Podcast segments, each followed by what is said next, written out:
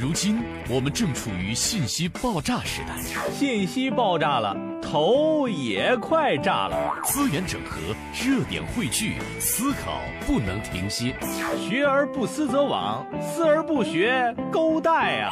心怀好奇，观天下，方知学海无涯。啊，对，坚持学到没有涯。新闻连连看，播报热点多。浙江之声，楚河准联播，现在开播。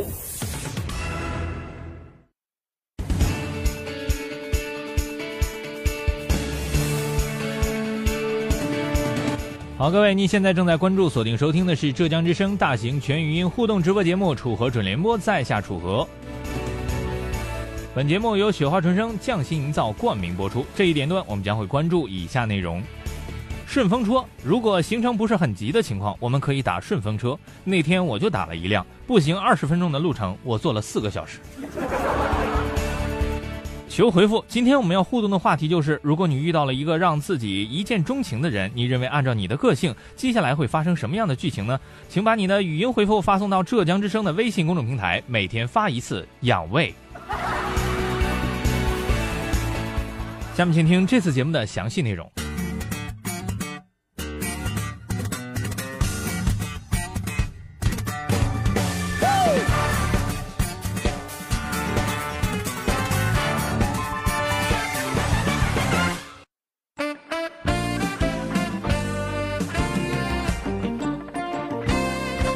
首先关注一条搜狐新闻云端的最新消息。据了解，宋先生近日从巫山到重庆，在网上约了一辆顺风车。司机接单之后对他说：“车很宽敞，还能睡觉。”本以为是商务车，见到车，宋先生就懵，原来是一辆大货车。对此，有网友表示：“豪华大车，全程卧铺，老司机带路，硬座的价格，软卧的待遇，四舍五入就是坐了一个高铁卧铺。”这波很值了，好吗？朋友们，大货车都开始跑顺风车了，你还有什么借口不努力？